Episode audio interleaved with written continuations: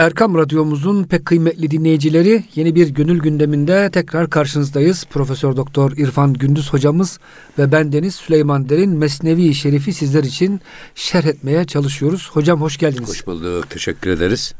Dinleyicilerimize sevgimizi, saygılarımızı sunarak sözlerimize besmeleyle başlıyoruz. Hocam en son herhalde bu kibir ve efendim şeyden dolayı ilimden mahrum kalan insanları konuşuyorduk. Yani kibir Gene olduğu asa, için asa, esasında aynı şey. ilim sütünden mahrum Şimdi kalmışlardı. Arap atasözü var. Bak Buyurun. bunu dinleyicilerimiz hiç unutmasınlar. Bir adam bilir, bildiğini bilir. O adam alimdir, ondan istifade ediniz. Bir adam bilir, bildiğini bilmez. O gafildir, onu ikaz ediniz. Bir adam bilmez ama bilmediğini bilir. O cahildir, onu öğretiniz. Ama bir adam bilmez, bilmediğini bilmez. O haindir, ondan kaçınınız. Evet. Hem bilmiyor hem de bilmiş numarası yapıyor. Güzel bir atasözü. Bununla ilgili Hazreti Pir ne güzel söylemiş. İlm hayi ehli hisşot puzbent tane giret şiiri zan ilmi bülent. Demin sizin ifade buyurduğunuz noktaya geldi Süleymancığım. Zahir ilimlerde mütebahhir olanların ilimleri ne olur? Şöt puzbent. Sahiplerine ağız bağı olur. Hani buzağıya ağız bağı koyuyorlardı ya. Annesinden süt emmesin diye Evet. ya da sütü çok emmesin diye. Aynı onun gibi e, zahir ilimlerinde meşhur olan, zahir ilimlerinde mütebahhir derecesine varmış insanların ilimleri onların ağızlarına ağız bağı olmuştur. Niye? Ta negiret şiiri zan ilmi bilen. Ta ki o ledünni ilimden, lahuti ilimden, yüce ilimden nasip almasınlar diye. O ilmin sütünden beslenmesinler diye.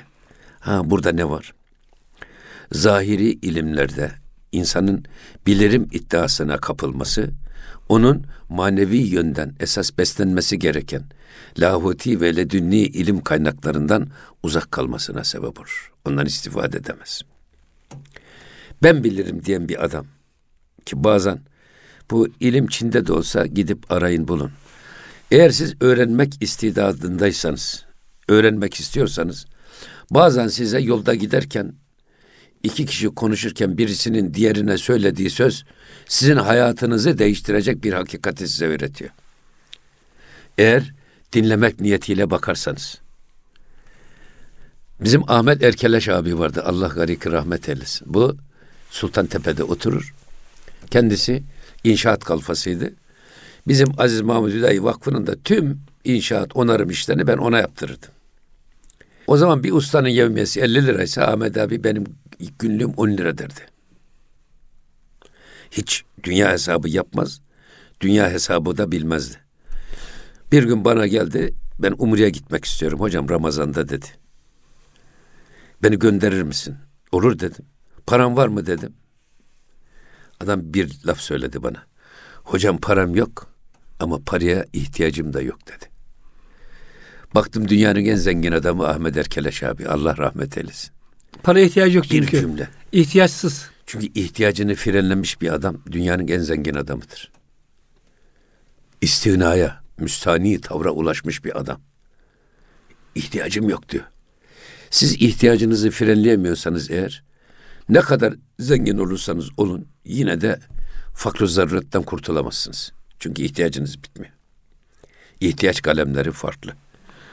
Onun gibi burada zahiri ilimler, his ehlinin ilmi onların manevi ilimlerden nasip almasına mani olan birer perdedir.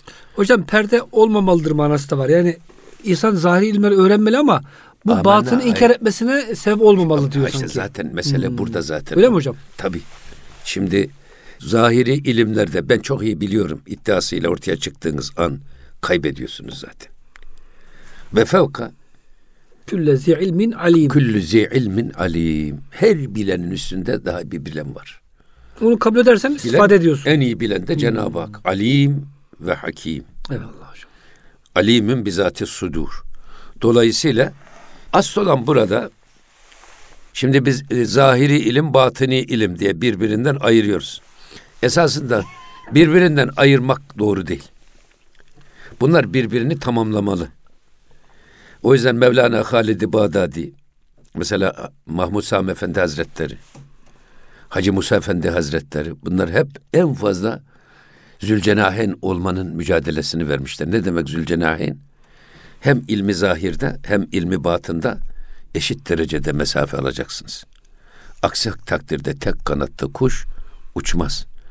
Zahir ilimlerde çok ileri gidersiniz de batini tarafınız eksikse yarım kalırsınız. Hatta bu insanın ayağının kaymasına da vesile olur. Mesela Peygamber Efendimiz belli bir mazereti olduğu zaman diyelim ki ikindi namazının sünnetini terk etmiş. Şimdi bizim zahir uleması diyor ki ya sünneti terk etmek de sünnettir. Ve ondan sonra hiçbir zaman ikindi namazının sünnetlerini kılmıyor mesela. Şimdi bu zahiri ilmin perde olmasıdır bu işte adam. Halbuki orada Peygamber Efendimiz niye ikindi namazının sünnetini o an hangi gerekçeyle ne diye terk etti? Mazereti neydi? Rahatsız mıydı? Yoksa başka yolcu muydu? Yolcu muydu? Başka bir gerekçesi mi vardı? Bu gerekçeyi bilmeden siz bunu umumileştirirseniz ne olur? İnsanları sünnetten koparır, soğutur ve uzaklaştırırsınız. İşte zahiri ilmin perde olması bu esasında. Ben bilirim deyip de benim elime başka kimse su dökemez diyerek siz başka hiç kimsenin düşüncesine değer vermezseniz o da ayrı bir insanı sapıklığa götürür. Hocam burada e, Avni Konuk da şerhte şunu söylüyor. Havas hamse, beş duyu organından gelen e, bilgileri böyle baş tacı yapıp da ruhtan gelen bilgileri inkar etmek. Veya ruhu inkar etmek olarak hocam. Algılama çok güzel. Amenna. Bugün yani hocam pek çok ilim erva biliyorsunuz. Ruh yoktur diyorlar. Yani diğer alemlerden gelen ilhamatı inkar ediyorlar. O da hakikaten değişik bir yorum olmuş bence. Ha, tabii aynı şey biraz daha genişletmiş üstad. Evet. İlim hayi ehli his dediğiniz zaman hmm. ehli his işte ilmin kaynakları. Beş duyu organı vasıtasıyla biz alırız dışarıdaki bilgileri. Ama kalbi bilgileri hiç hesaba katmazsanız. Ehli zahir oluyorsun. İçinize gelen ilhamları ki bazen biz zannediyoruz ki bir insanın bir hareketinin bilgisinden kaynaklandığını zannediyoruz. Bazen bilgi değil. İçimizde bir his doğuyor. Ya şimdi git şu çarşıya in. Git şu adamdan şu gömleği al. Kim söylüyor bunu? İçinizden Biz de gidip alıyoruz. Halbuki geriye doğru gittiğimizde bakıyoruz içimizde bir isteğin, bir niyetin, bir düşüncenin doğmasıdır. Bizi oraya götüren. Siz bunu nasıl yok farz edersiniz? O yüzden eğer siz davranışlarınızı düzenlemek istiyorsanız işe bu bu noktadan başlayın. O içinizdeki bize ilk hareketi veren, bize ilk komutu veren, ilk emri veren noktadan başlarsanız, orayı düzeltirseniz bunların neticesi de, düşünceleri de, davranışları da düzelir. O anlamda sadece ehli hisse zebun olmamak lazım. Beş duyu organına mahkum olmamak lazım. Olmamak lazım. Zaten beş duyu organının aldatıcılığını da biraz sonra çok güzel izah ediyor. Eyvallah hocam. Hani bir Arap vardı ya biz mesela göz evet ilmel yakin, aynel yakin, hakkal yakin. Yani ilmin dereceleri var ya. Gözümüzle görmek, aklımızla bilmek ilmel yakin, gözümüzle görmek aynel yakin, işin içerisine girmek hakkel yakin. Ama şimdi adamın gözü şaşı görüyor ya hani Mesnevi'de. Kişiye göre usta, şey getir usta diyor. diyor ki git oğlum şu penceredeki sürahiyi al gel. Hangisini alayım Adam üç diyor. tane sürahi görüyor. Gözü şaş olduğu için bak. Demek ki hisse, hissi bilgilere de fazla bel bağlamamak lazım. O da üstadım diyor hangisini emredersiniz? Üç tane gördüğü için e, ortadakini mi getireyim, sağındakini mi, solundakini mi? O zaman sen kır birisini diyor. Adam kırılıyor bakıyor üç şişenin üçü de kaybolmuş. Tekmiş Halbuki demek ki. tek sürahiyi üç görüyor. Ama burada esas dava zahiri ilimlerin insanda bencilliğe sürükleyerek hataya sürüklemesi, yanılgıya sürüklemesi. Bu ucubun, bu kibirin ben biliyorum iddiasının insanı nereden nasıl ayağını kaydırdığını ifade ediyor. Devam ediyor şimdi bakın. Katra-i dil ra yeki ger her fütat. Kan be deryaha, deryaha u gerdun ha nedat. Cenab-ı Hak gönül dünyasına öyle bir katre düşürdü ki, bak katre-i dil ra. E, yeki ger her fütat. Ki Allah eğer o cevheri denizlere ve çöllere, feleklere dahi vermemiştir. Adam gönüle Cenab-ı Hakk'ın verdiği Feyiz, işte o işte küçücük bir gönül. his, hissi ilimler. Beş duyumuzda elde ettiğimiz bilgi kaynağının dışında gönül dünyamıza düşen bir cevher var ki onu Allah ne denizlere ne de feleklere, çöllere vermemiş. O insanın gönlüne hasmış bir iş. Cenab-ı Hak ben yeryüzüne ve gökyüzüne sığmadım ama bir mümin kulumun gönlüne sığdım buyuruyor ya. Burada gönül dediğimiz şey esasında hisleri de yöneten ana kumanda merkezi. Yazılımın şifrelerinin kodlandığı yer. O bakımdan gönül meselesi bu insanın manevi tarafı çok önemli. Mevlana pek çok yerde can gözü, ten gözü diye iki ayırır gözü. Ten gözü bu gözümüzdeki göndeliği dediğimiz göz. Fizik gözümüz. Can gözü dediğimiz işte bu gönül gözümüz. Kalp gözümüz. Diyor ki bu can gözünüz zün perdesi ten gözüdür. Ten gözünüz açık olursa can gözünüz kapalı olur. Zahir kulağınız batın kulağınızın tıkacıdır. Bu kulağınız açık olursa iç kulağınız tıkanır. İç kulağınız, can kulağınız açılırsa ten kulağınız kapalı olması lazım. O yüzden e, mesela ibadetler loş, sessiz ve tenha yerde yapılır. Aksi duyacağımız en ufak bir ses bizi kendimizden alarak Allah ile olan konsantrasyonumuzu bozar. Veya gördüğümüz bir şey efendim bizi dikkatimizi çeker, bizi namazdan alır, Allah'la olan alakamızı keser. Bunları o bakımdan bu yoğunlaşmanın, bu motivasyonun temini için işte bu ten gözümüzün perdeli olması lazım. Ayarı görmemesi lazım. Sadece yarı görmesi lazım. Kulağımız bu ten kulağımız sadece yarı duymalı. Yarı hissetmeli, ayarı duymamalı. O zaman bizim işte can kulağımız, iç kulağımız açıktır. Hocam bu sufilerin işte halvet yapması değil mi? Evet. Böyle karanlık e, köşelerde, yer altında, mahzenlerde yapıyorlar ki bütün duyular kapansın da Evet. gönül Rabbi açılsın. Oradan gelen ilhamata kulak verelim Tabii diye. mabetlerin hepsinde de bu psikoloji var. Yani ister kiliseler, ister havralar, ister camilere bakın. Bir mimari psikoloji var. Bu mimari psikolojinin hedefi de insanları günlük meşgalelerinden, işlerinden koparıp öyle bir mekana gireceksiniz ki o mekan sizi zihninizi de, beyninizi de, gönlünüzü de dünya işlerinden kopararak Allah'a tevcih edecek, ona yönlendirecek. Onu hatırlatacak ve namazda böylece Allah'la beraber olma miracını yakalayacaksınız. Bu da bu da bir mimari psikoloji. Mesela Kur'an kurslarında hafızlık yapılan yerlerde de gündüz de yapılsa loş mekanlarda hafızlık yapılır. Gürültülü ortamlarda, aydınlık yerlerde dışarıyı seyrederek hafızlık yapılmaz. Ya gündüz de olsa loş, tenha bir yerde çekilirsiniz. Hiçbir ses sizi rahatsız etmez. Hiçbir görüntü dikkatinizi dağıtmaz. Siz kendinizi Kur'an-ı Kerim'in hıfzına yoğunlaştırırsınız ve böyle başarılı olunur. Ama yok ben ulu orta ben boş hafızlı yapayım, hafızlı yapayım derseniz olmaz. Gördüğümüz her şey, her renk, duyduğumuz her ses bizi bizden koparır, enerjimizi dağıtır, dikkatimizi dağıtır. O yüzden yani itikaf nedir? İtikaf insanın bir yere odaklanması demek, merkezileşmesi demek itikaf. Allah'a, merke- Cenab-ı Hakk'a yöneliyoruz ve bu yönel- yönelişimizi de 24 ayar yapmaya çalışıyoruz. Budur esasında şey. Eyvallah hocam. Ve şimdi yine devam ediyor bakın. Çent sureti ahir ey suret perest. Can bi manit es suret nerest. Çent suret ahir ey surete tapan kimse. Ey suret perest. Ne zamana kadar sen daha bu suretlere takılıp kalacaksın? Şekillere, kalıplara, kıyafetlere bağlanıp kalacaksın. Çent suret ahir ey suret perest.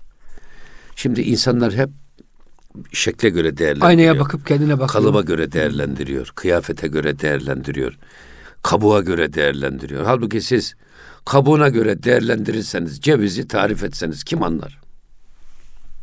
Karpuzu şekline bakarak, suretine bakarak tarif etseniz kim anlar? Esasında insanlar da böyle. İnsanın sadece suretine değil, esas siretine bakın. Karakterine bakın, ahlakına bakın, ilmine bakın, inancına bakın. Ona göre değerlendirin. Öyle değerlendirirseniz o insanla girdiğiniz bir muamelede yanlış neticeye varmazsınız. Ama sadece şekle bakarak değerlendirirseniz aldanırsınız. Daha ne zamana kadar diyor ey suretperest surete takılıp kalacaksın. Hocam bugün de işte suret preslik maalesef moda oldu. Yani dış görüntü tamamen hocam zahiri süslemek. Saçı başı işte kuaförü, kıl, kılık kıyafet moda sektörü.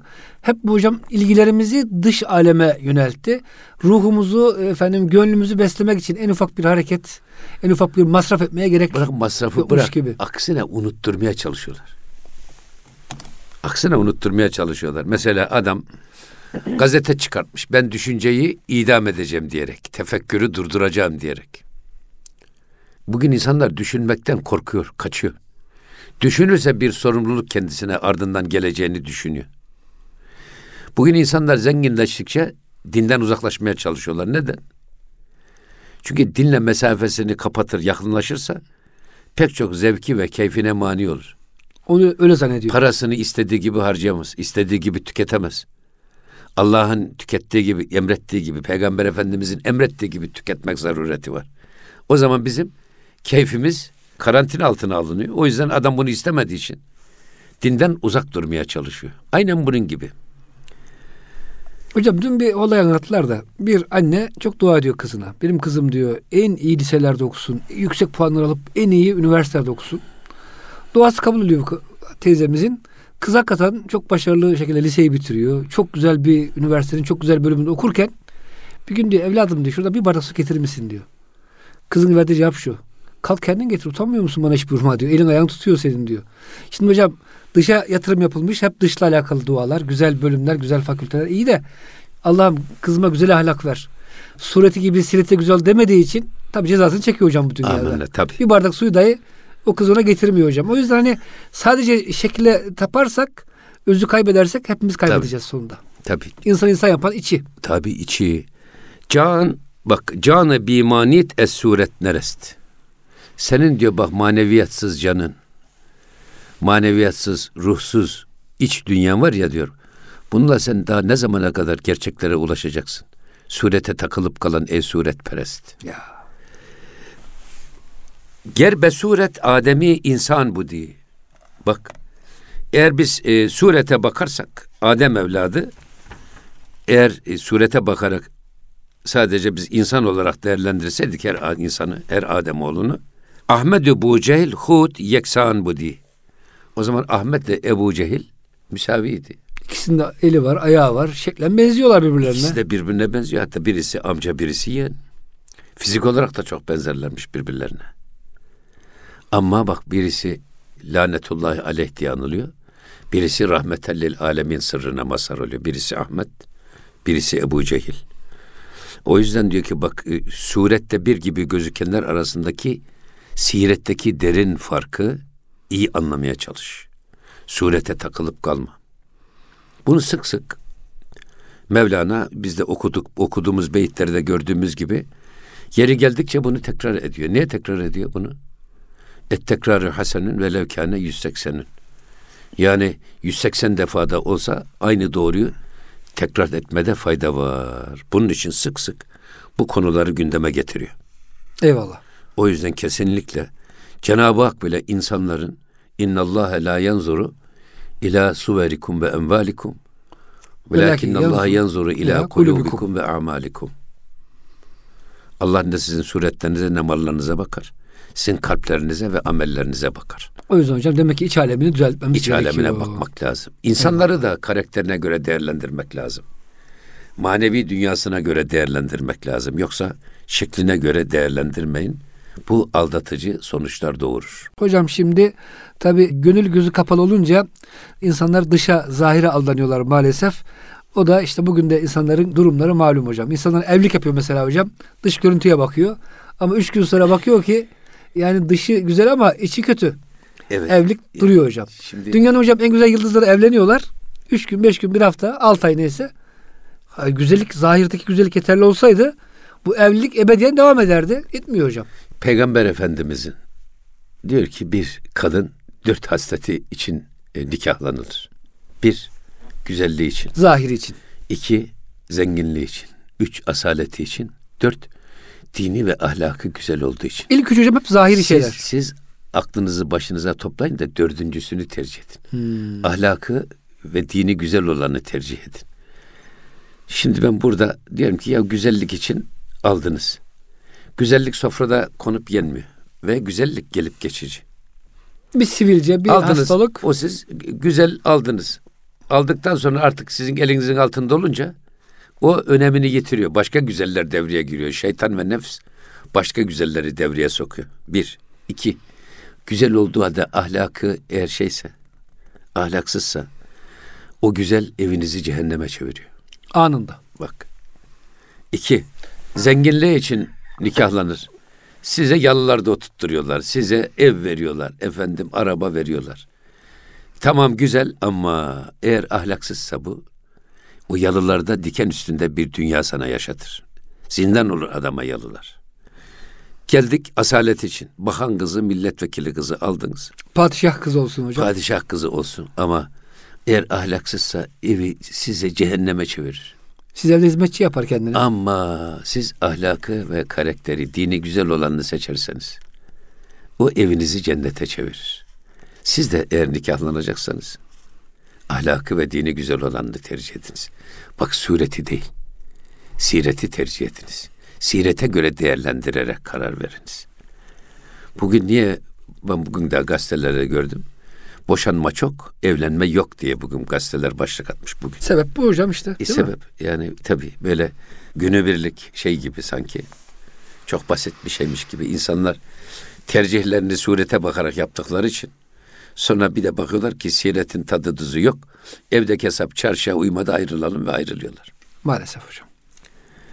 Ve e, bunu muallim Naci merhum şöyle diyor bakın hani eğer şekle göre değerlendirseydik he, Adem oğlunu o zaman Ebu Cehil'le Ahmet arasında bir fark olmaz ikisi bir olurdu. Halbuki öyle değil. Bunların birisi rahmetellil alemin, birisi lanetle anılan melun. Diyor ki Karataş mı? Giran, Bahazer mi? E, Hind'in oğlu Hüseyin'e benzer mi? Şekle baktığımız zaman birisi Hazreti Fatıma validemizin oğlu Peygamber Efendimizin nesli necibinden torunu Hazreti Hüseyin ile Hind'in oğlu birbirine benzer mi? Hint kim? Bu, Hazreti Hamza'yı şehit eden. evet. Onun şeysi. Öbür taraftan eylesen tutiye talimi edayı kelimat. Sözü insan olur ama özü insan olmaz. Papağana siz kelime-i tevhid de söyle diyorsunuz. Kelime-i şehadet söylüyor, besmele çöküyor.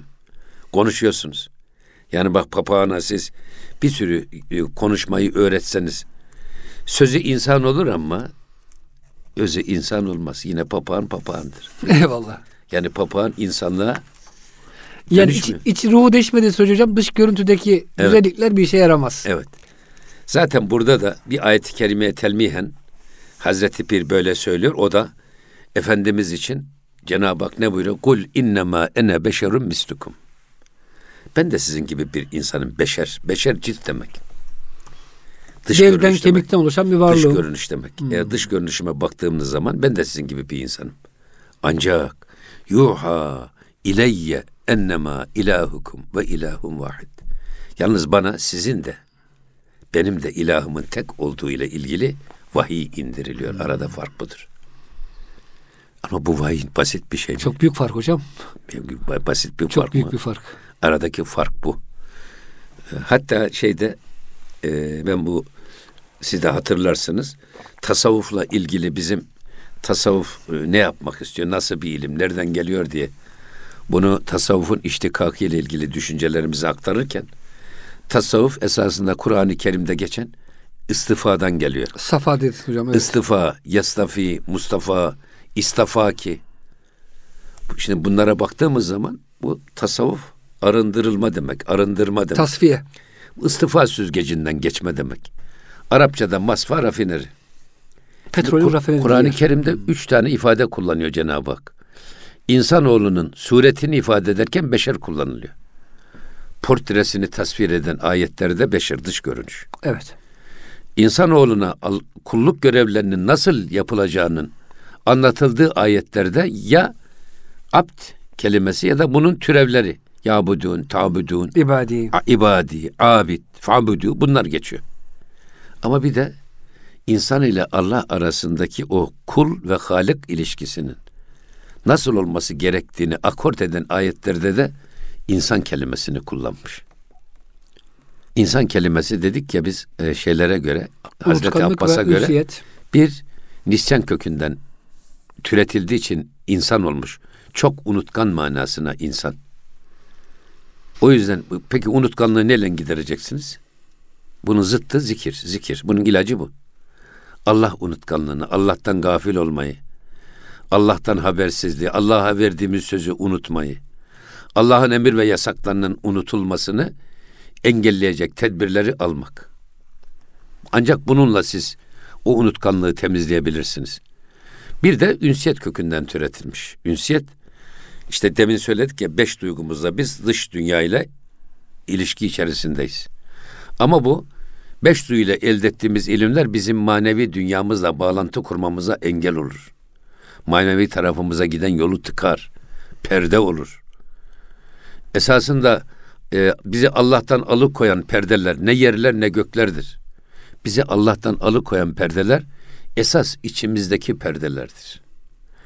İçimizdeki perdeler gözümüzün önüne gerildi mi bize dünyalar kadar gerçekleri göstermez olur. Göremez oluruz. Esad Erbili Hazretleri'nin o karılvete dediği var ya şu şeyi koy diyor. İncir yaprağını gözünün önüne bak sana dünyaları göstermez olur.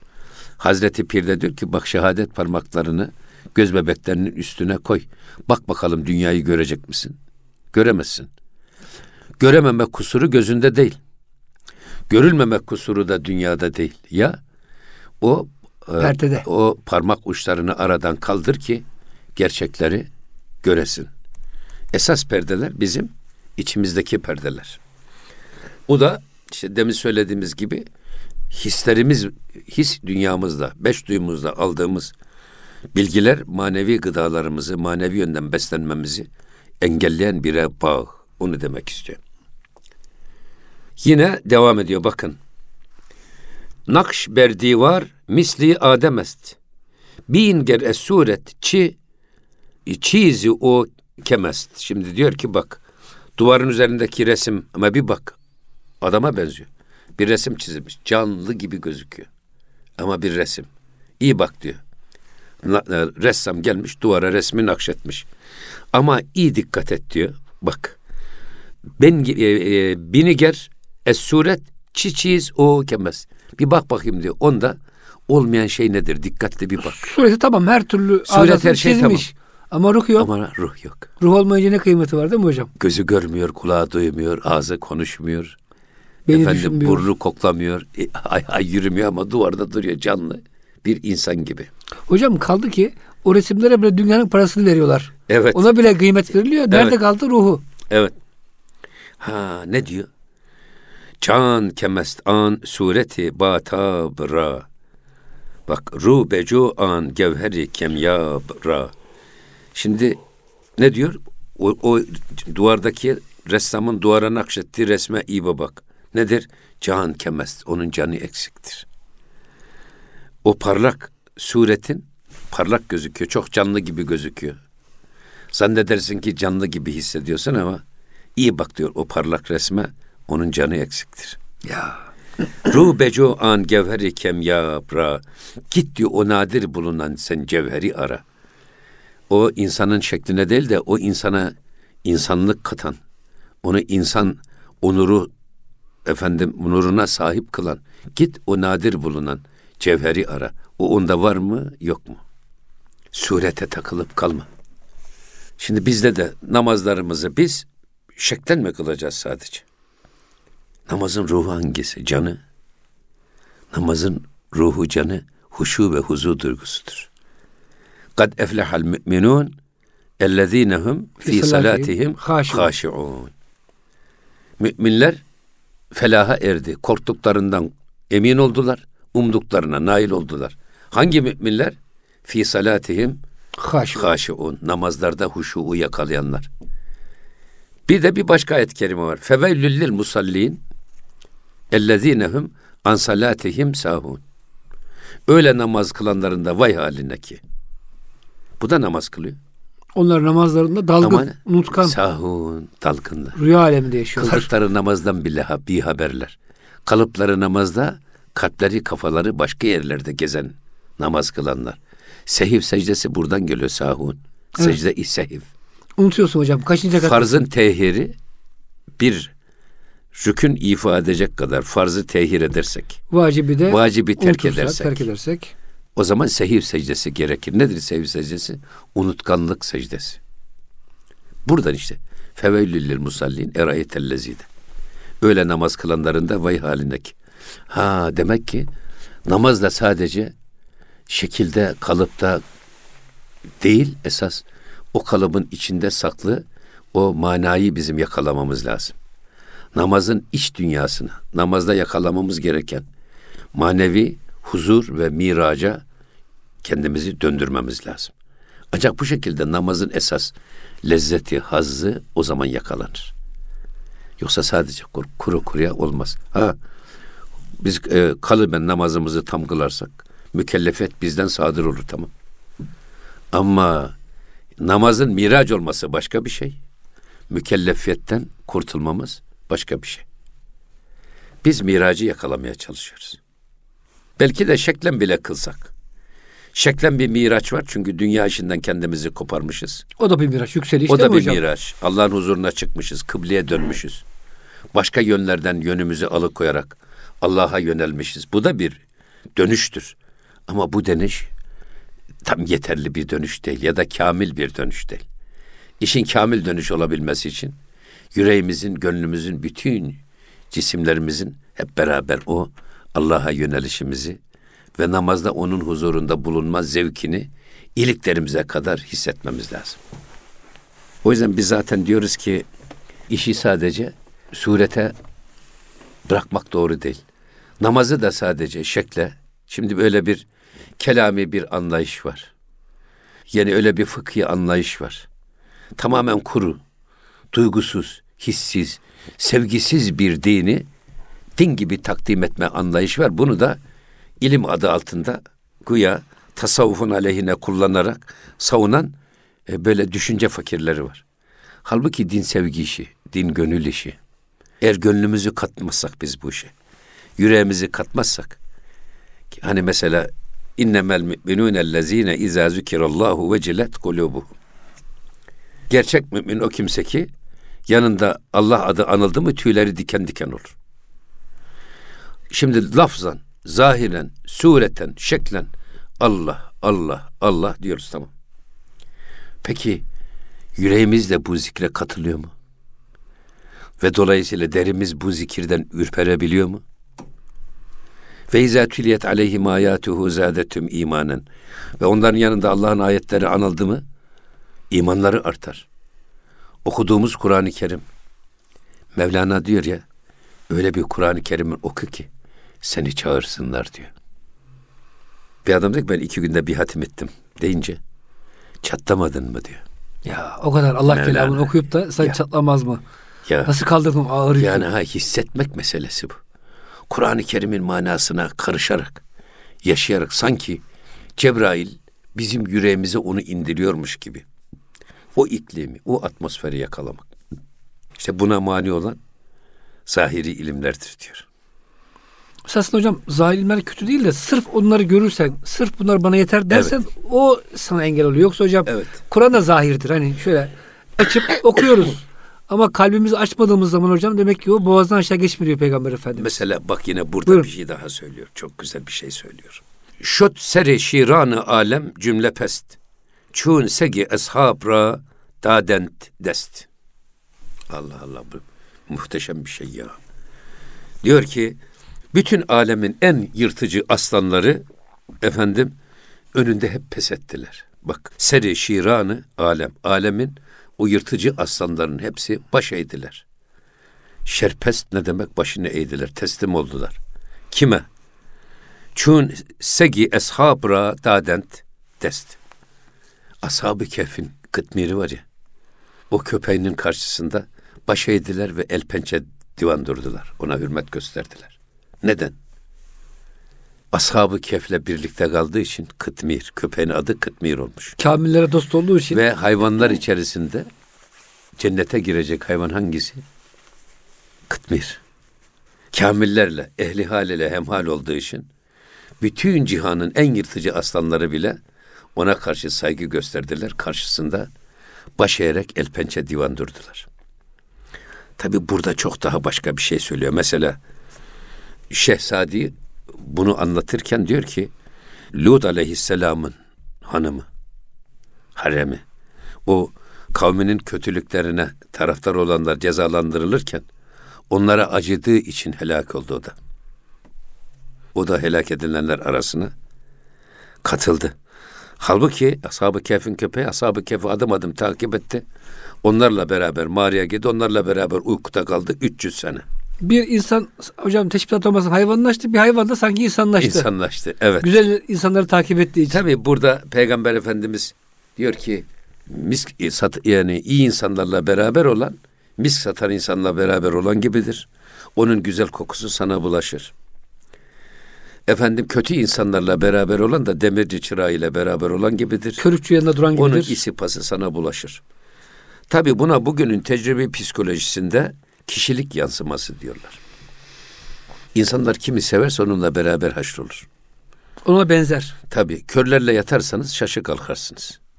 İnsanlar birbirlerini etkiliyorlar. Bu karakterleri birbirlerine bulaşıyor. O yüzden İmam-ı Gazali diyor ki sadece hastalıklar ve mikroplar bulaşıcı değildir. Haller ve huylar da bulaşıcıdır. O yüzden Cenab-ı Hak ne buyuruyor? Ey iman edenler! İttakullah ve kunu ma'as sadikin. Allah'tan korkun ve sadıklarla beraber olun. Doğru insanlarla beraber olun. Onlarla beraber olursanız siz de dost doğru olursunuz. Yok. Efendim eğer siz e, yanlışlarla beraber olursanız siz de onlar gibi işte körlerle yatarsanız şaşık kalkarsınız. Asa buradaki kıtmir ashab-ı kefle hemhal olduğu için orada oradaki ashab-ı kefin ruhaniyeti köpeği bile kıtmirleştirmiş ve cennetlik bir hayvan haline getirmiş. O yüzden siz de çevrenize iyi dikkat edin. Bu hayvandan Dost, daha aşağı olmayın. Dostluğunuza dikkat edin. Kimlerle ya. beraber olduğunuza dikkat edin. Söyle arkadaşını söyleyeyim sana. Kim oldu? Kim oldu? Hocam?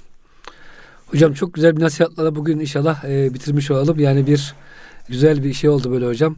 Bir e, hayvancağız bile salihlerle beraber olunca kamilleşip cennete gidiyor. Maalesef nice akıllı, beyinli insanlar da hocam e, kötülerle beraber olduğu için cehenneme gidiyor. Allah bizi hocam salihlerle beraber onlardan sadece, eylesin. sadece bu şeye bakmayın. Ya. İnsanların evindeki evcil hayvanlar. İnsanlar ya sahibiyle öyle bir hemhal oluyor ki. Tabii. Adam sahibinin ne istediğini biliyor. Hayvan öğreniyor artık. Evet. Sahibi de onun ne istediğini biliyor. Neden zevk aldığını Aynıleşiyorlar. Tabii. Evet. Yani ister istemez bir etkileşim. Eyvallah. Yani hayvanlar koklaşa koklaşa, insanlar da konuşa konuşa. Eyvallah. Hocam çok teşekkür ediyoruz. Gönlünüze, dilinize sağlık. İnşallah önümüzdeki hafta tekrar e, kaldığımız yerden devam ederiz.